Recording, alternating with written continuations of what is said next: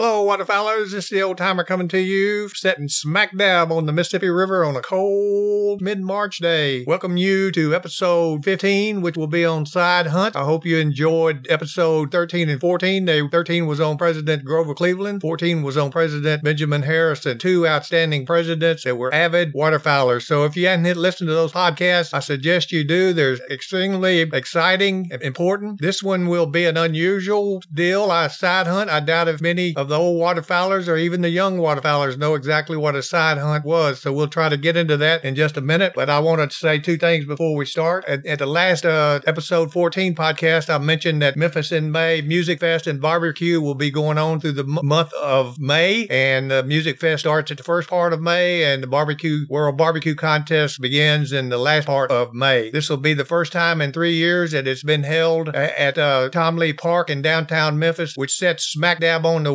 river, and our condo unit is uh, sits right at the foot of Tom Lee Park, so, so we can see all the construction and remodeling that has been going on to try to make Tom Lee Park a world class uh, park. And they're about, I would say, two thirds of the way through doing that. So the other thing I want to mention is, you know, at this time of year is a if you want to go see sandhill cranes, it is a great visit to Nebraska to watch them as they accumulate and, and take a rest stop before they head on into Canada. It is outstanding. I, I would recommend truly, uh, you still have time to go, as the end of March and the first of April is a great time to be there. Or they they they just mass there in, in huge numbers, and as you know, they're about 10 million years old by fossil count. So these are an old ancient birds, and they look that way. The other thing is, uh, sitting on the 12th floor of this condo unit on the smack dab Mississippi River bank, Fourth Chickasaw Bluff, I can look right across the river at the at the swamplands, uh, what we'll call the sunk lands, which were created created by the New Madrid earthquakes of 1811 and 1812. During this time, it's uh, flooded a little bit, and, and the, the uh, shorebirds will come through. There'll be quite a few black-necked stilts, which is a beautiful shorebird. There'll be plenty of snipes and greater and yes, less yellowlegs will be coming through. And I usually venture over there two or three times a week just to watch the shorebirds. They'll last about three or four weeks before they move on out of here. And uh, if depending on the water situation, sometimes we'll get uh, a bunch of ducks in here. Oh, I guess about four years ago, there's about a 640 acre field over there that was flooded from the Mississippi River getting out, and there must have been 10,000 pintails in that field. There were a few other teal and a scattered bunch of mallards, but they were 98%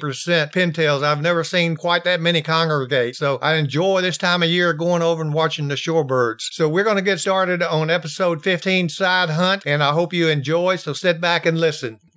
When side hunts, also known as match hunts, club hunts, or hunting match, first started is not known. However, if we go back to the ancient Scottish clans, we get a glimpse of how they may have started. The heads of various and remote clans were accustomed to meet at certain times and in appointed places, attended by numbers of their followers, where they commenced a rigorous campaign against all the inhabitants of the forest, which never failed in producing a most abundant supply of game.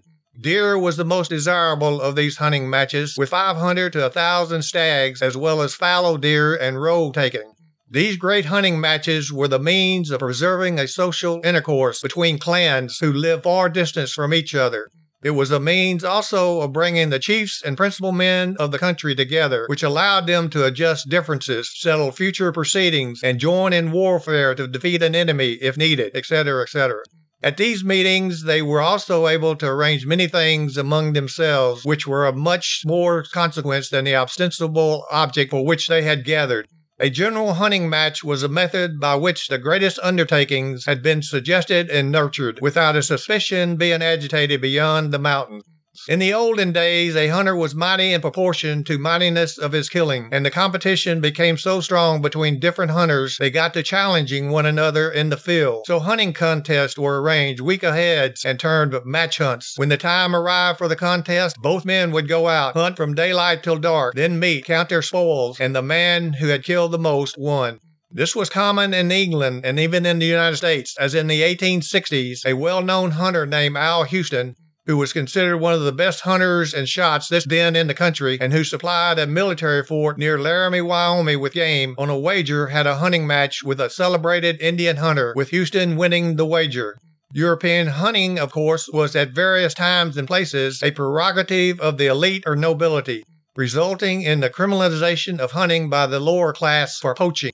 A number of Copiapó people convicted of poaching were transported to the colonies of North America, so it seems reasonable to assume that match hunts in the United States were to a certain extent celebration of liberation from the tyranny of European laws restricting hunting to the elite. And they mimicked to a certain extent the hunting matches of the European elites, where two hunters match off against each other while hunting grouse or pheasant. Gradually, friends were drawn into these two man contests and two teams would be formed. The 18th century saw the advent of these side hunts, which they became known, and these side hunts became a feature of many rural districts. Sometimes the goal sought was to rid the community of a nuisance, such as gophers, blackbirds, coyotes, wolves, English sparrows, etc. For example, the total score of tails brought in after a gopher hunt in Fillmore County, Minnesota, held on a spring day in 1863 was 10,003. That by the point system. One man's individual score was 1,420. Pocket gophers were scored at 25 points each, gray gophers at 15, and streaked ones at 10. The guests at a gala dinner that followed number 120. On these hunts, the hunter would be called together, two captains chosen, and these in turn would choose the men to constitute their hunting parties. Sometimes 30 or 40 or more were enrolled on each side, and a date fixed two or three weeks ahead when the side hunt would take place, with a dinner following which consisted of the game killed, if it was game now, not those animals I just mentioned. Therefore, side hunts had their origin in a beneficial custom obtained in the early pioneer days when the citizen of a town or county sallied forth to kill bears, wolves, and wildcats, in addition to those already mentioned, which were a menace to the whole community and had a redeeming social value, some would say. However, they eventually evolved into shooting anything that breathed, ranging from songbirds to bisons, and then to game. The shooting of sides and the competition thereby engendered stimulated each man of his team to kill as much as he could. So they began competing against one another for the price of a dinner, or some other modest wager, but mostly for dinner. These side hunts were often advertised in newspapers and sporting journals. The hunts promoted social intercourse more than sports among members, and competitive elements were pro- prominent. In these side hunts, long popular in most areas of the United States, the members of the hunt assigned points in relation to their desirability and scarcity, and competing teams went into the countryside seeking the highest point total. So many points for a grouse, a quail, duck, goose, snipe, crane, deer, etc., etc. Once gun clubs made their appearance, side hunts were conducted at some of these clubs where each member strove to kill as many birds as possible so that his side might win and that the other side had to pay for and prepare a gala dinner which followed. Barrels of game birds and big and small game were killed, no longer just vermins in these hunts. Probably nothing tended more to exterminate game birds and large and small game than these contests, as the contestants were out to kill all they could. So reported many newspaper sporting journals critics.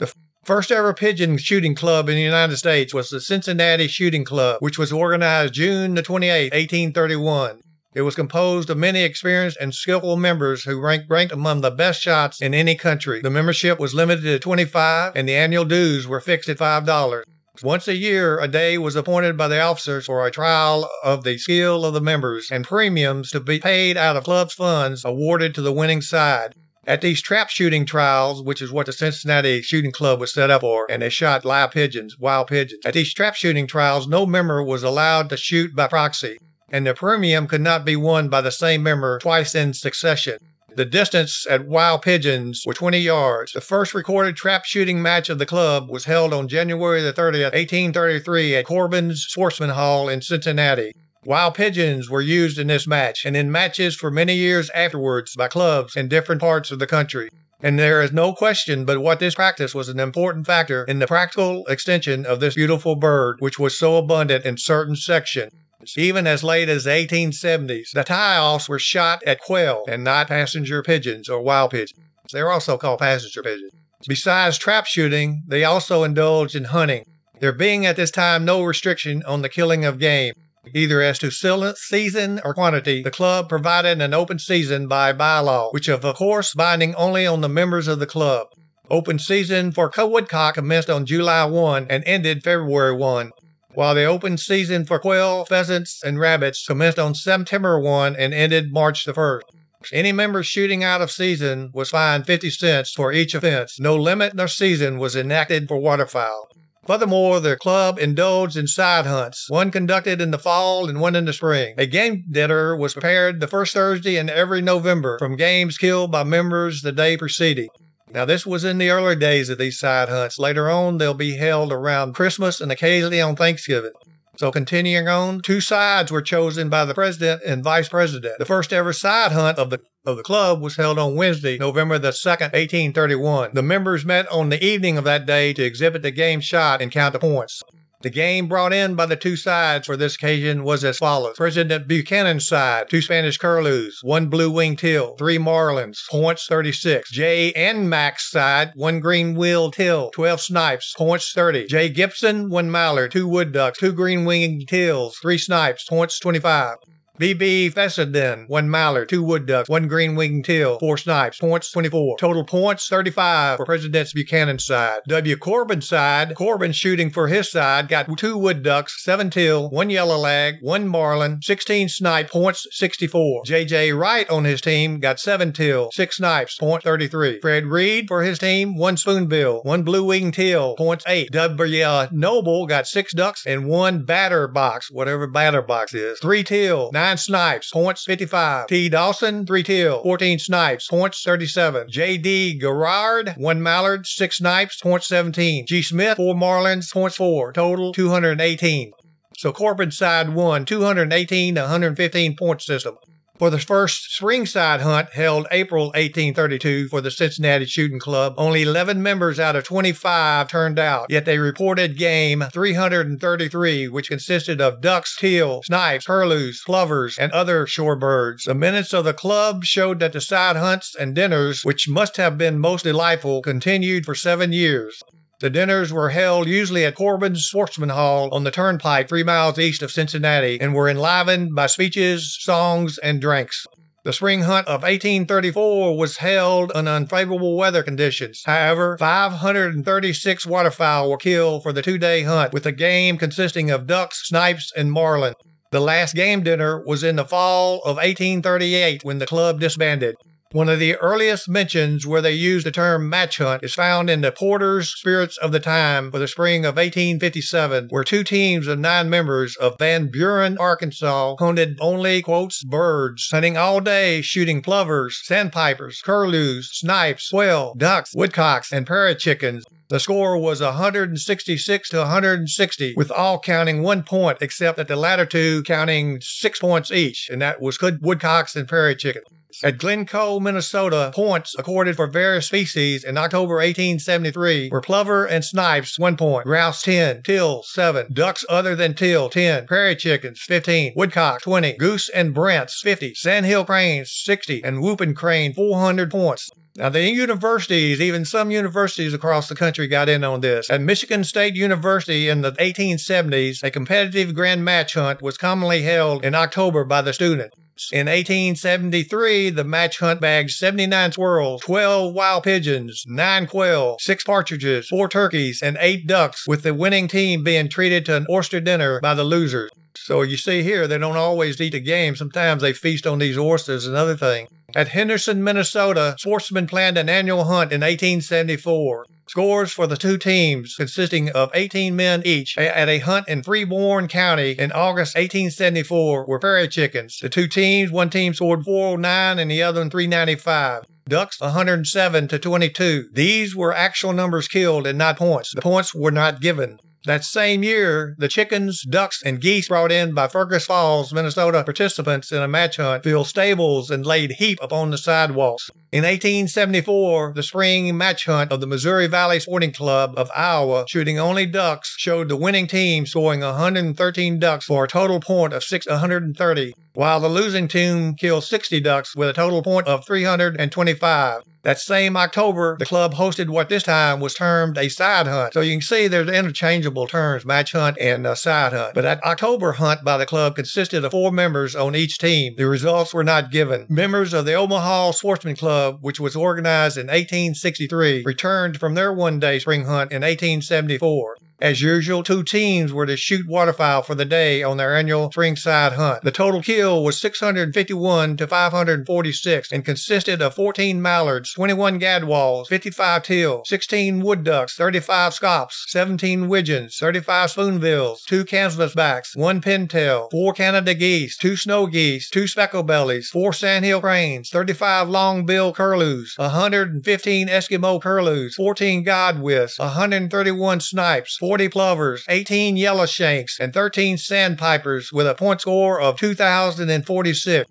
Now, wouldn't you just love to have been on that summit? Can you imagine the variety of game that the shorebirds and the ballards shot and the gadwalls, all the whew, waterfowl? Wow. Okay, let's go on with this deal. The fall hunt of the Omaha Sportsman Club in October 1875 allowed each side to select their favorite hunting ground. Some went to Iowa in the vicinity of Missouri Valley Junction, others to Skeleton or Bartlett, while others went to Horseshoe Lake in Nebraska, and two others hunted in the vicinity of Bellevue, Iowa, while two hunters went to Columbus in Nebraska. So they were going back and cross between Nebraska and, and Iowa. Captain Preston's side totaled 976, consisting of clapper rail, yellow shanks, golden plovers, snipes, sandpipers, kildees, snow goose, pintails, dusky ducks, which were, which were black ducks, wood ducks, scaup, mallards, teal, shovelers, gadwalls, and redheads. Captain Kennedy's side totaled 573 and featured much of the same kind of game as Captain Preston's side. In 1877 at Redding, California, the sportsmen divided into two teams for a match hunt. The two teams bagged 41 ducks, 48 other ducks. So when they talked about 41 ducks, that's what's mallards. And other than mallards, they killed 48 other ducks. They killed five 915 larks, seven blue jays, 18 killdeer, and six coots with a supper following that night. Another California match hunt occurred that same year by two teams, producing seven deers, 45 geese, and 58 mallards, along with various smaller ducks. No points were given in the write up.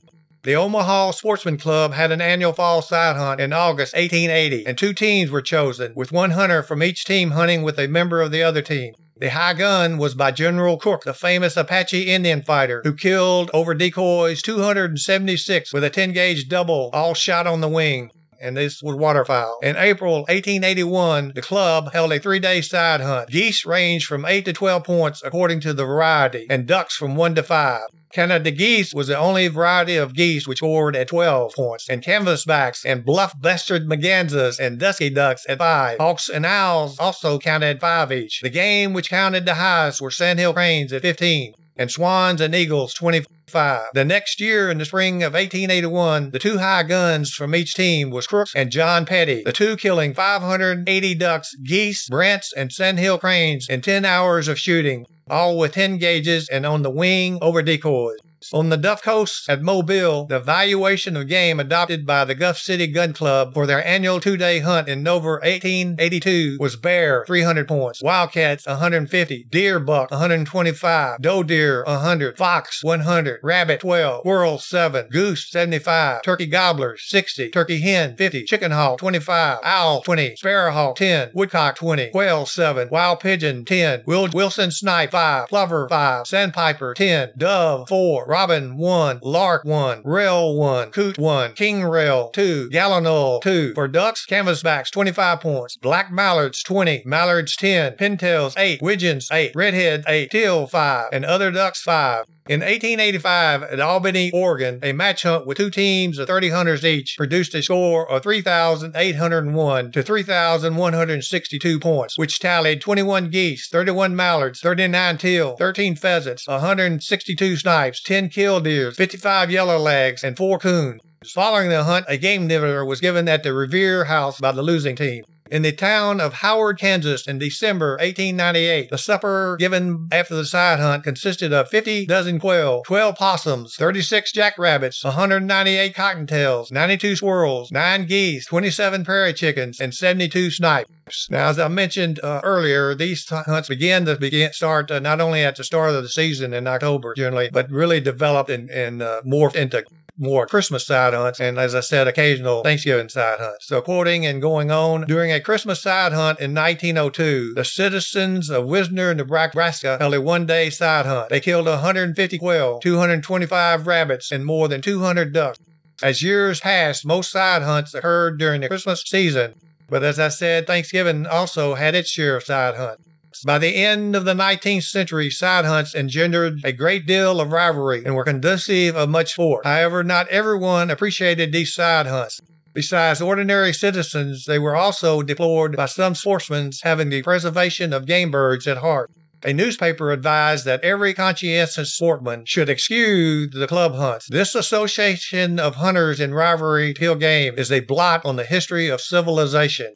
It goes beyond the greediness of the savage. Sporting editor Sandy Griswold, and he was a famous one, he wrote a column entitled Destructive Club Hunt in the July 24, 1892 issue of the Omaha Sunday, Sunday Bee. He wrote, The Omaha Gun Club will revert to the pernicious custom of a general club hunt this fall. Captains will be appointed and the two teams selected at the club's September meeting and the hunt fixed for some time in October. While these competitions engender a great deal of rivalry and are conducive of much sport, they are to be deployed by all sportsmen having the preservation of our game birds at heart. Feathered game of all kinds, even including the prolific wildfowl, is being diminished at a rapid rate, and ere long, game preserves will be the legitimate gunner's only hope of a little sports afield. Pot hunters and club side hunts are instruments of destruction instruction only, and both should not be approved of. The incentive to go forth in quest of a game bag whose only merit is its magnitude is one that should be studious frowned upon, and that is the only inducement for a club hunt. Each bird is graduated, that is, counts so many points according to its merit as game. When the hunt is over, the game is turned in at headquarters, the score counted and recorded, and the game given or thrown away. That is the bulk of it. Every conscientious sportsman should disregard these club hunts and do not participate in them.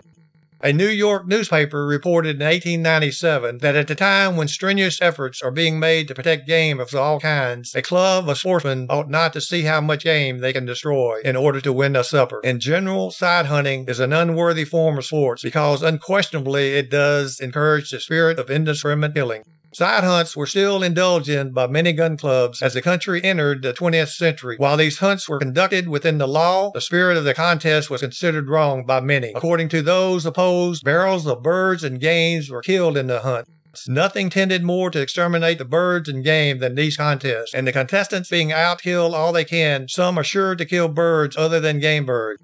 All large birds and many small ones suffer. One conservationist called it simply a game of murder. He said, of all the influence now operating for the destruction of our birds and mammals, the most outrageous is the so-called side hunt. A side hunt may properly be defined as a game of murder in which a body of particularly brutal, thoughtless men, sometimes more than a hundred in number, and usually known as a gun club, choose sides, arms himself with guns and an unlimited quantity of, of ammunition, go forth on a given day, and for a fixed number of days, shoot many kinds of wild creatures for points. At the close of the slaughter, the victims are collected, counted according to the points agreed upon for each species, and the side which has accomplished the greatest amount of butchery is declared the winner. Author and lawyer Theodore Van Dyke said, such a contest involves too little of the true elevating spirit of outdoor life and offers little attraction to the true sportsman. A true sportsman is a man who finds his recreation in a fair and exciting effort to get something which is made for human use in a way that involves some hardship, a little risk, a good deal of skill, and patience, and plenty of out of door life.